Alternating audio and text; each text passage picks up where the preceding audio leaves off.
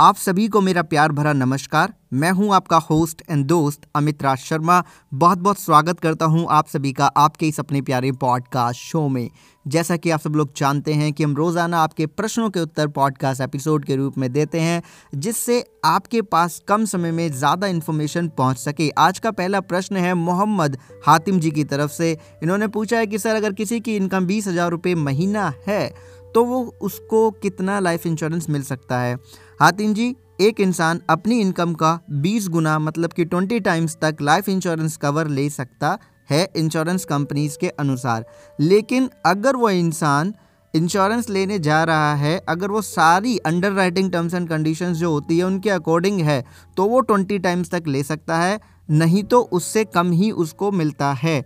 लेकिन आइडली जो financial adviser होते हैं, या हम ही लोग अगर किसी को एडवाइस करते हैं तो हम यही बोलते हैं कि ट्वेंटी टाइम्स तक ना जाएँ, उससे थोड़ा कम ही रखें। फिफ्टीन टाइम मैक्सिमम बहुत होता है अपनी इनकम का लाइफ कवर ऐसा हमें लगता है। अगला सवाल है विकास कुमार जी की तरफ़ से। उन्होंने पूछा है कि गवर्नमेंट को क्या फ़ायदा होगा LIC के शेयर्स आईपीओ के थ्रू मार्केट में बेचने से। देखिए विकास जी जो हमारे फाइनेंस मिनिस्टर हैं, उन्होंने बड़ा खुले तौर पे कहा था कि जब ऐसा होगा तो उनको सेवेंटी थाउज़ेंड करोड़ रुपीस तो उनको एलआईसी के आईपीओ से ही आ जाएँगे। तो मतलब उनका मुद्दा बड़ा सिंपल सा है, सत्तर हज़ार करोड़ रुपए उनको चाहिए, जो उन्हें LIC के आईपीओ डिस्ट्रीब्यूट करने से शेयर्स डिस्ट्रीब्यूट करने से उनको मिल जाएँगे। ओके तो सिंपल सी बात है, सत्तर हज़ार करोड़ के लिए वो ये चीज़ कर रहे हैं। हालाँकि, एक बात यह भी है, जो कि पूरी तरीके से फैक्ट है, अगर सरकार अगर चाहे तो उसके पास बहुत से ऐसे रिसोर्सेज अवेलेबल है, जिनके थ्रू वो सत्तर हज़ार करोड़ रुपए जुटा सकती है। लेकिन एलआईसी के साथ ऐसा करना उनके लिए सबसे ज़्यादा आसान है, सबसे ज़्यादा ईजी है, और स्वाभाविक तौर पे एल एक ऐसी कंपनी है, जिसके बारे में जन जन बात करते हैं और सबको इसके बारे में पता है तो इस वजह से ही सरकार ये फैसला ले रही है, ओके? और इससे उनको यही प्रॉफिट होगा जो मैंने आपको बताया।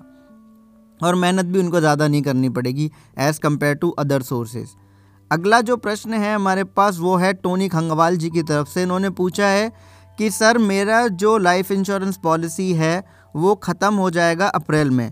लेकिन क्या उससे पहले मैं किसी डॉक्टर के साथ सेटिंग करके, किसी हॉस्पिटल में एडमिट होके क्या मैं क्लेम ले सकता हूँ? देखिए, अगर आप हॉस्पिटलाइज्ड हो तो आपको सेटिंग करने की ज़रूरत ही नहीं है, फिर तो आपको क्लेम मिल ही जाएगा।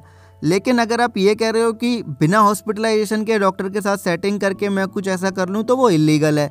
वो एक फ्रॉड एक्टिविटी होगी और कंपनी किसी ना किसी तरीके से ज़्यादातर ऐसे केसेस पकड़ लेती है और आपकी पॉलिसी को भी वो कंपनी कैंसिल कर सकती है राइट तो यही थे आज के सवाल, जिनके मुझे आपको उत्तर देने थे। आशा करता हूँ कुछ इन्फॉर्मेशन आपको इस पॉडकास्ट एपिसोड से मिली होगी। चलता हूँ, विदा लेता हूँ आपसे। मिलूँगा अगले पॉडकास्ट एपिसोड में। तब तक के लिए खुश रहिएगा, मुस्कुराते रहिएगा, अपना ध्यान रखिएगा और एलआईसी के साथ जो भी गवर्नमेंट अभी कर रही है या जो भी शेयर्स मार्केट में इसके ऊपर मैं एक कंप्लीट वीडियो बनाने वाला हूँ हमारे यूट्यूब चैनल पर जिसका नाम है यू द रियल तो बहुत बहुत धन्यवाद आपका मूल्यवान समय हमें देने के लिए, हमसे सवाल पूछने के लिए और पॉडकास्ट एपिसोड को अंत तक सुनने के लिए।